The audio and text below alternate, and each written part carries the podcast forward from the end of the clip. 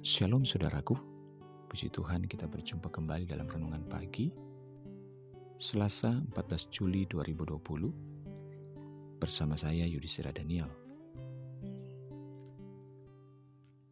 Judul Renungan Pagi hari ini, Ketaatan Membuka Pintu Berkat. Dalam Mazmur seratus sembilan belas ayat tiga puluh tiga berkata, Perlihatkanlah kepadaku, ya Tuhan, petunjuk ketetapan-ketetapan-Mu. Aku hendak memegangnya sampai saat terakhir. Tak mudah menjadi orang yang taat.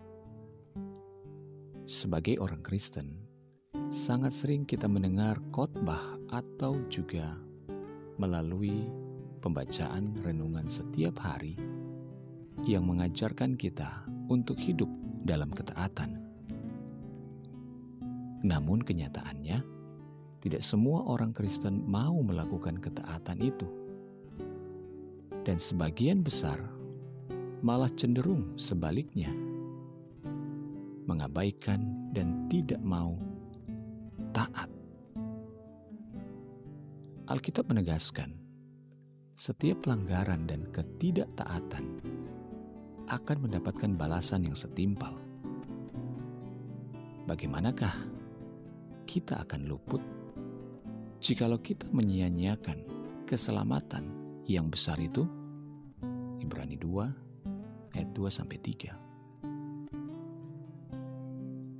Mari kita belajar dari kehidupan Abraham. Abraham setia melakukan kehendak Tuhan.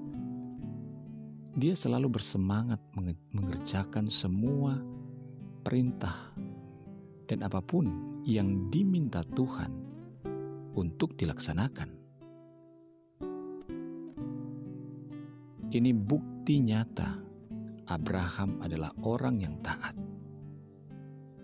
Karena ketaatan inilah, akhirnya Tuhan membuka pintu-pintu berkat bagi semua bangsa yang ada di muka bumi. Untuk bisa menjadi orang yang taat seperti Abraham, kita harus memiliki penyerahan diri total kepada Tuhan dan juga kesetiaan. Seringkali kita menuntut Tuhan untuk menggenep, menggenapi dan menempati menepati janjinya. Namun kita sendiri tidak mengerjakan bagian kita, yaitu ketaatan.